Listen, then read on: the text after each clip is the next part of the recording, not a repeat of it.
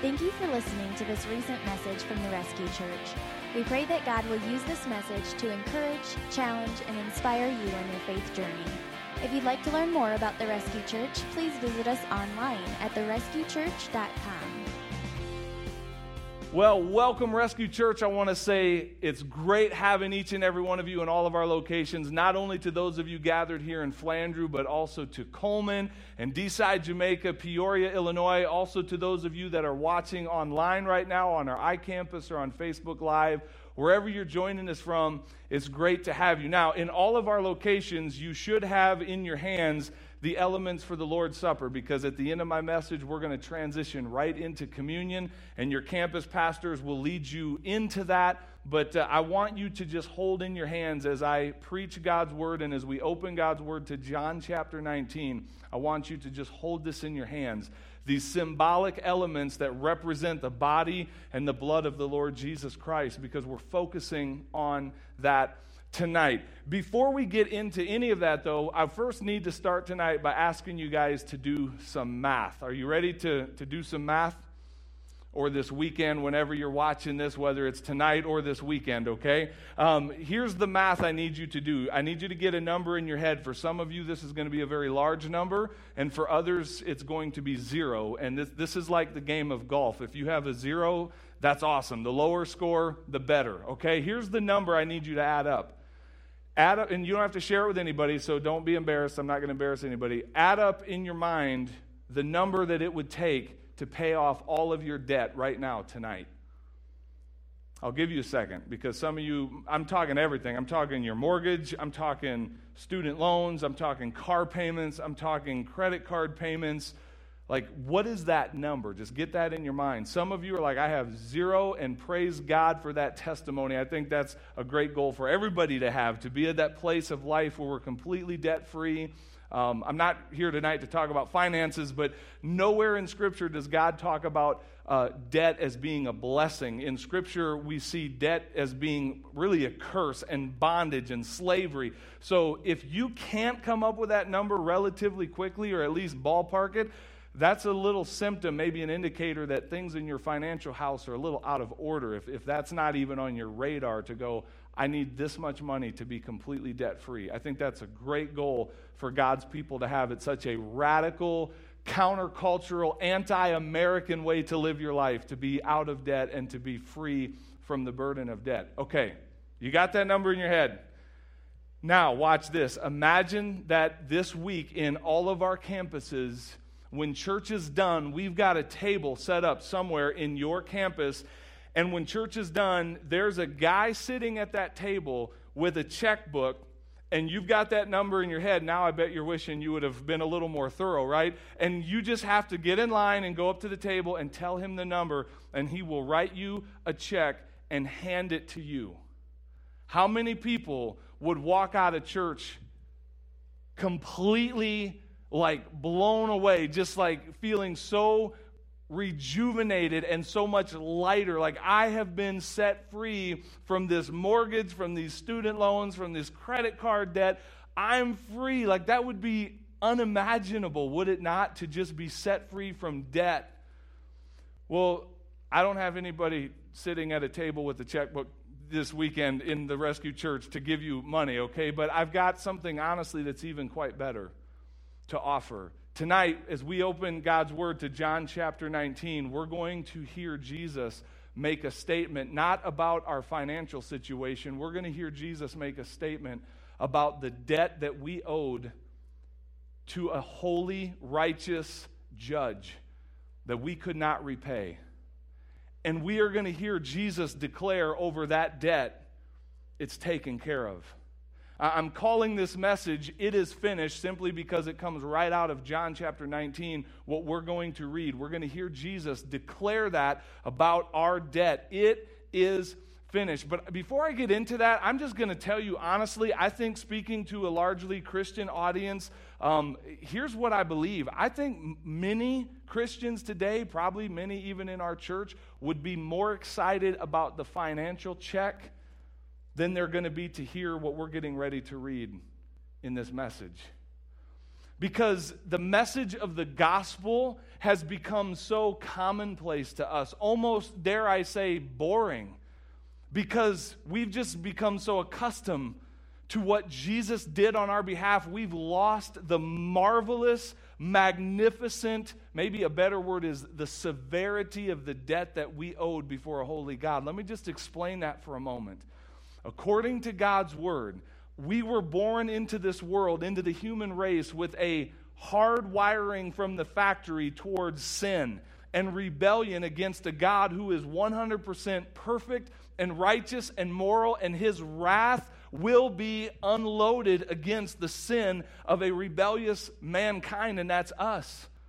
And Romans 6:23 says for the wages of sin is death the payment the bill that you and I owe to a holy God because of our sin is death. Not just a physical death. We're all going to experience that.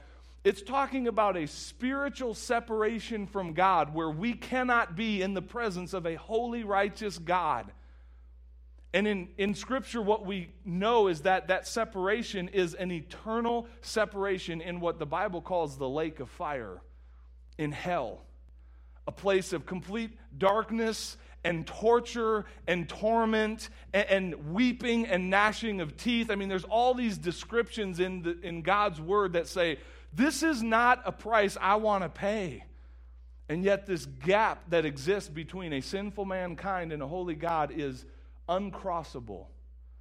And I just need us to somewhat connect with that again, the, the reality of the debt that we owe to a holy God. Because when we hear Jesus say it is finished, if we don't understand what that it is, the message isn't that big of a deal.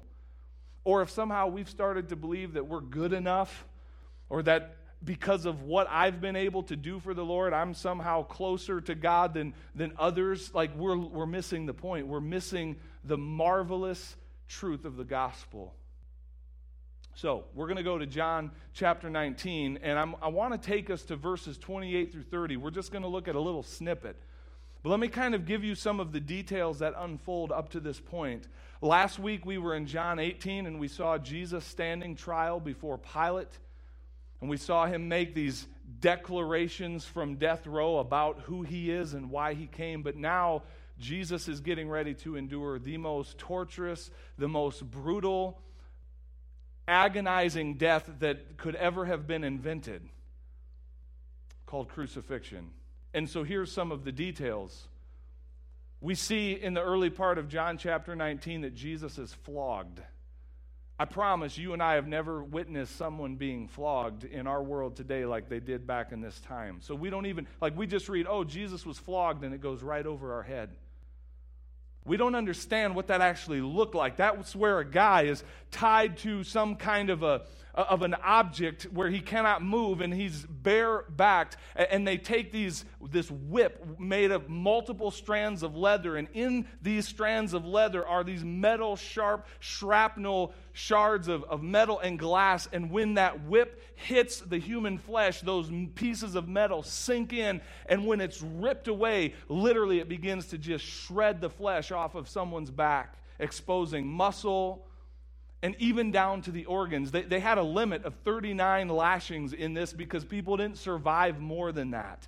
Like that was enough to kill somebody right there. Jesus was flogged.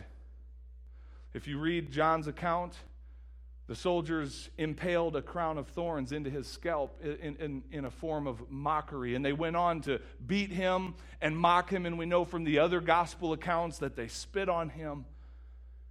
And then we see Pilate, like, if you read the text, Pilate is kind of like reluctant to have Jesus sentenced to death because he knows there's nothing in Jesus that's worthy of death. And so it's like Pilate was kind of hoping maybe this brutal beating would be enough to pacify this bloodthirsty crowd. And yet, when he offers Jesus back, they say, We don't want him, crucify him. And the religious leaders are working this mob up into a frenzy and they're yelling, Crucify him. And so finally, probably kind of reluctantly, Pilate decides to go ahead and hand Jesus over and authorizes the crucifixion of Jesus Christ. And then part of a cru- crucifixion at this time was Jesus had to do what, what so many others had to do who were crucified. They led him on a procession through the streets of Jerusalem, carrying the very cross that he would soon be impaled upon. And they led him outside of Jerusalem to a hill called Golgotha, the place of the skull. And on that hill, they spread Jesus out on the cross and they nailed his hands and his feet to the cross and they set the cross in place. And this is where we're going to pick up the story. I, I can't imagine. See, we, we just get so accustomed to the story, it loses its power. I don't know about you. I went to school in a couple rough, rougher schools back in Peoria, and it was not uncommon to see fights break out and I don't know what it is about human nature, but people would often rush to the scene of the fight just to watch someone get hurt. And man, with me, it always caused something in my stomach, just this like sickness in my stomach. I hate watching people get hurt. I cannot imagine being in the crowd and witnessing what I'm seeing with Jesus hanging on the cross, gasping for his final breaths much less imagine being Jesus on the cross and enduring that. We're going to pick up the story in verse 28. John writes this He says, Later, knowing that everything had now been finished, and so that scripture would be fulfilled, Jesus said, I am thirsty. A jar of wine vinegar was there, so they soaked a sponge in it, put the sponge on a stalk of the hyssop plant, and lifted it to Jesus' lips. When he had received the drink, Jesus said, It is finished. With that, he bowed his head and he gave up his spirit. He died on the cross. It is finished. What a powerful statement. In the Greek, the word is it's tetelestai. It's a word that was stamped on, uh, on a bill. Like it means it is paid in full. It, it has been reconciled. This account has been settled. Tetelestai. It is finished. Jesus declared, it is finished kind of a fun story. This past week uh, at the fire station, the guys often like to ask, What are you preaching about this week? And so, without batting an eyelash, I just told them, John chapter 19, I'm calling my message, It is finished, because we're looking at the part of the story where Jesus is hanging on the cross and he cries out, It is finished. And one of the guys, without missing a beat, said, What is finished? What an awesome opportunity to say the work of Jesus Christ that he came to this earth to do to go to the cross and take my sin upon his shoulders, and by the way, your sin upon his shoulders, the work was finished. His mission was accomplished, and he died. Now, I'm going to draw some applications out of this in just a moment, but before I do, I want to just do a little quick teaching for those of you that really enjoy studying the Bible, you're going to like this. Some of you maybe don't geek out on this stuff as much as others, but there's here's what I want you to know. I just want to point out a couple things that are in John 19.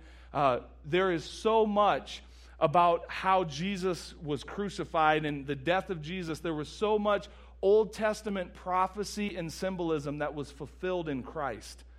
And by the way, that's true also of his birth. Like, there's just no other story out there that even begins to compare to the story of the person of Jesus Christ, where thousands of years earlier something was predicted or put in motion that all pointed forward to a day when Jesus would come and perfectly fulfill it. You say, What are you talking about? I'll give you three examples just from uh, this scripture. Did you catch the part where we were reading there about when Jesus said he was thirsty? And, and so they soaked this sponge with this wine vinegar. Again, this was cruel. This was not them actually helping Jesus in any way. But did you catch the detail about how they put that on the stalk of a hyssop plant? Now, again, that's probably something that just zips right over our head, but check it out. I want to take us all the way back to Exodus, to the story of the Passover. If you're familiar with it, if you're not, go read it sometime when you have a few minutes. Read through the story of the Passover where God sends his death angel throughout Egypt, and he spares all of his children, the, the Israelites, if they sacrificed a lamb and took the blood of that lamb and painted it on the doorposts and above the, the frame of their doorway. The, the, the angel of death would pass over that home. Any idea what God told his people through Moses to use to brush the blood of the lamb on the side of the doorpost? Yeah, you go back and read it, it's, it's hyssop. Isn't that interesting? That's cool. I mean, it's, it's like all of that's pointing forward to the day that Jesus Christ would come. I'll give you another one. If you keep reading on in John 19, you'll quickly see in the verses that follow, because this was the weekend of the Passover and, and they were celebrating that, and because these self righteous, legalistic Pharisees wanted to clear their conscience of the blood that was on their hand. They wanted this whole death of Jesus to be behind them so they could worship God in their Passover weekend, right? So they wanted to expedite the death process. I know this is kind of morbid, but it's how Jesus died, so we're going to talk about it. When you die to death of crucifixion, you literally suffocate. Like that's how you die. You suffocate because to breathe, you have to push yourself up on this nail that's going through your legs. You have to push yourself up to catch a breath, and then gravity takes over and you sink back down. And ultimately, you just physically wear out and you can't keep breathing and you die a death of suffocation. So they wanted to speed up that process. So, guess what they would do to help speed that along? Let's take the ability away for someone to use their legs to push up. They would break the legs of the guy being nailed to the cross. And that's exactly what they came to do. And they broke the legs of one of the thieves on the side of Jesus, and they came to Jesus. And John's account says they didn't have to break his legs. Why? Because he was already dead. Why does that matter? Let's go back to the Old Testament sacrificial system. If you study it, you'll, you'll remember where God tells his people, Don't bring me your lame leftovers and your sloppy seconds. Do not offer a sacrifice to a holy God of an animal that's blemished or has a broken bone. Because wouldn't that be easy to do? Like if you were, uh, if you had a herd of animals, if you had a flock, and, one of them has a broken leg, it's like, well, give that one to God, right? Like that one's not worth anything anymore. It's going to die anyway. And God said, no, no, no, no. You bring me the best and the first. I'm a holy God. I'm worthy of that. And so, in the death of the perfect, spotless Lamb of God, the Lord Jesus Christ, no bones were broken in his body. Isn't that a cool fulfillment of the Old Testament? And then also in John, he, he quotes an Old Testament passage where, where they, they, instead of breaking his legs, they pierced the side of Jesus with a spear. And blood and water flowed from his side, which is an indicator that his pericardium had ruptured around his heart. And, people often say Jesus probably died of a broken heart, like his heart had already ruptured. But that water and the blood that came out together, there's so much symbolism in that. And yet, it's a fulfillment of an Old Testament prophecy thousands of years earlier where they said they will look upon the one they've pierced. Man, and those are just three. There's so many other examples where Jesus perfectly fulfilled all of the Old Testament prophecy and all of that stuff that pointed forward to the day that he would actually come on the greatest rescue mission of all time and go to the cross. And from that cross, declare over our life and over our debt. The check's been written. I paid it in full. So, if you're following along with me on your notes, that's really the main thought. If you haven't caught that yet in the message, if you want to write this down, it's simply this the main idea is that Jesus Christ has paid the debt of my sin in full. That's what we're going to celebrate in a little bit as we worship the Lord in communion, as we gather as a church this weekend around the Lord's Supper. But I want to just offer several like applications. Like how do we respond to that? How do we how do we respond to the Lord Jesus Christ in light of that sacrifice on our behalf? I, am going to give you three kind of broad things. Actually, one is very specific. But uh, the first one, if you want to write this down, is this I should accept the gift of his forgiveness right? Like, that's a, a, really good starting point to respond to Jesus' offer of salvation as I receive it. Let me go back to that metaphor of we've got the person at the table with the checkbook. How ridiculous would it be for you to stand up in line with your house mortgage and your student loans and your credit cards and your furniture payments and your payments on payments and all of the payments you have in your debt and say, Here's my number. And he slides that check across the table, and then you go, No thanks. You can keep your money. I'm going to do this on my own. I'd call you a fool. Right? Like, it's not enough that he just wrote the check. You have to receive the check. Does that make sense? And when it comes to the gift of eternal life and the forgiveness that Jesus makes possible on our behalf, He did all the work, but we have to receive it. We have to accept it.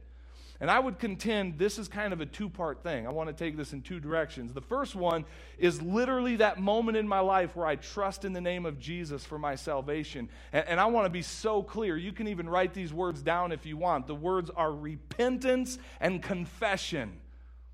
This is not where you just tuck Jesus away in your back pocket as some get out of hell free card and I'll take Christianity along with every other, you know, world religion and truth claim that I want. This is where you repent of your sin before a holy God and you confess. Confession is agreeing with God. I have sinned and I have missed your mark of perfection on so many levels in my life.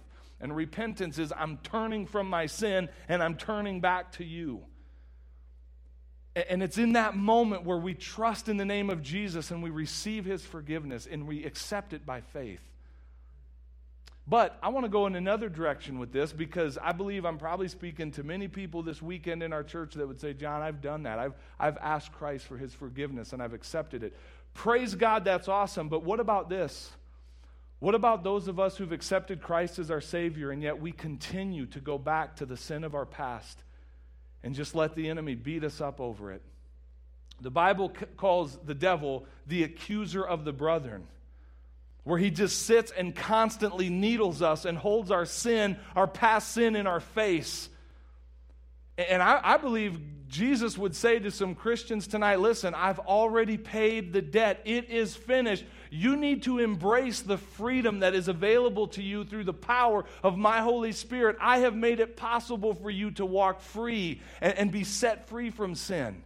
You don't wear the label from your past and the mistakes and the rebellion and the failure. I've set you free from it.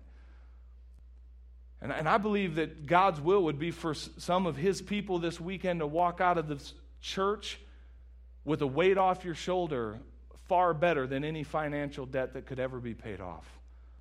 Where you realize once and for all, it's finished. Jesus said that. Jesus said, It is finished. You can go free because I paid the bill that you could not pay. Here's another response. I believe that since Jesus did that for me, since he completely paid my sin debt in full, here's another response. I should respond with worship. And, and, so often, it's at least in modern day Christianity, when we hear the word worship, what do we so often think?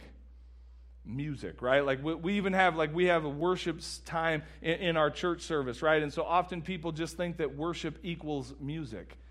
At church, I'm here to tell you worship is so much more than music. Music can be an act of worship, singing praises to God and, and, giving our adoration to Him through song is absolutely one form of worship, but worship is so much more than that. Worship is where we respond to the goodness of God and, and just pour back the, the worship and the adoration that is due Him. And that can look like so many things.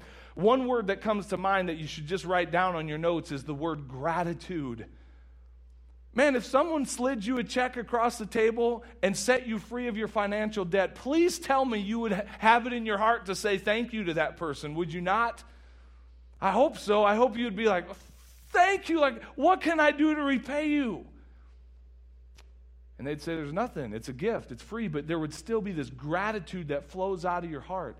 Or a willingness to serve that person, right? Like, I would be willing, if, if they asked me for anything after that, I'd be like, hey, I'll do it. Like, you just paid off all my debt. You want your car washed? I'm, wait, what time? Where do you want me to be? I'll wash your car. I would serve. There would be loyalty. I would be loyal to that person if they set me free from my debt and paid it all off.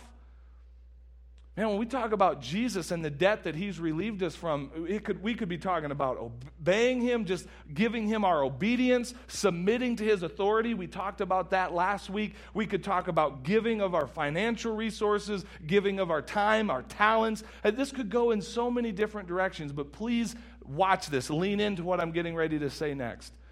What I'm not saying is that we do all of these things for our salvation. Don't miss this we do these things, we respond with this heart of worship to God because of our salvation. Do you see the difference? When I think that I have to do all these things in order to earn God's favor and to try really hard to be a good person, and hopefully at the end of my life, my good outweighs my bad, you're missing the entire message of the gospel where Jesus said, It's finished. I did the work. You, you, there's not enough good you can do to cover all of the bad. I did the work. I wrote the check. I cashed it. I paid it in full. Right? So it's not that we do these things for our salvation, we do them because of our salvation. And then finally, one other response that I think ought to be a natural part, a, natural response to what Jesus has done for us is simply this. If you want to write this down, I should respond by sharing the good news with others. I got to believe that if we really did have somebody writing checks in all of our campuses this weekend and setting some people in the rescue church free from their financial debt, I've got to believe that Facebook would look a little different tomorrow. I've got to believe that I would be seeing some posts from our people going, You would not believe what happened at church yesterday. Some guy just wrote a check and set me free. You could not wait to get to work tomorrow for that coffee break where you're going to tell everybody, I've got the story that's going to beat every other story today. Guess what happened at church? I got to believe that if someone wrote you a check to pay off your financial debt, you'd tell some people. Why don't we do it when we have had the debt of our sin paid off in full? Why don't we respond more by sharing that good news. I would contend it's because we've become bored with the good news. It's become far too commonplace, and we've lost the ability to marvel at it. So, church, here's what we're going to do. Here's how I want to close out our service in all of our locations this weekend. We're going to have a time of communion or the Lord's Supper, the Lord's table. You have the elements in your hand. Here, here's what communion is communion is an opportunity for us as a church to do exactly that it's an opportunity for us to come back to the cross and remember and reflect on what Jesus did for us, to tell him thank you, to respond with gratitude. And it's an opportunity also, Paul said, let a man examine himself. Like it's an opportunity for us to let the Holy Spirit just shine a spotlight in our heart and say, hey, um, let's talk about this area. Like there's some obedience that's not happening that needs to happen. And, and communion is just a great time to spiritually hit the reset button in our relationship with Jesus and let Him deal with anything in our life. So, what I'm going to do is I'm going to close in a word of prayer, and then I'm going to turn it over to our campus pastors to lead through communion in whatever way they see fit. My encouragement to our church family would be this let's respond to this amazing gift that Jesus has made possible for us by accepting it, by worshiping Him, and by going and telling some other people what he's done for us. Amen. Let's look to the Lord in a word of prayer this evening. God in heaven, I thank you for this day that you've given to us. I thank you for this amazing account from Scripture that we looked at where we see Jesus in his final breath, in his physical life as it's escaping him and he is about to die. He declares the mission is accomplished, the debt has been paid, and the work of salvation is finished. Lord, I pray that you would help us just connect with the magnitude of that statement. Forgive us for becoming bored with that truth to where we just see it as part of our regular landscape and we forget to marvel at how awesome of a, of a gift that has been made to us. Father, as we move into this time of communion, I just want to return thanks to you for the broken body and the shed blood of your Son Jesus on the cross. There is not a single person in the sound of my voice this weekend in any of our locations. There is not a one of us that is worthy or deserving of what you've done. But Jesus, we're grateful. You are our Savior. You are our holy God who made this gift possible. Thank you for going to the cross on our behalf. We worship you now. I pray that in these next moments, in all of our campuses, in this silent moment, Lord, that you would just do whatever work you need to in the hearts of your people. If there's anyone in our church this weekend that's, or maybe watching this online that has never trusted in you as their Savior from sin, I pray right now, God, that they would be making a decision for salvation. Lord, if there's areas in our heart, and I know there are because we're, we're flawed people that have issues, where you see and where you find those issues in our life, I pray that you would just deal with them. In whatever way you need to deal with us, Lord, I pray that you would speak in these next few moments. You get all the praise and the honor and the glory for how you use this message in the lives of your people. Lord Jesus, we love you so much. It's in your name we pray these things. Amen. Thanks for tuning in to the Rescue Church Past Messages. To hear our messages live, head to one of our physical campuses or check out our iCampus at therescuechurch.tv.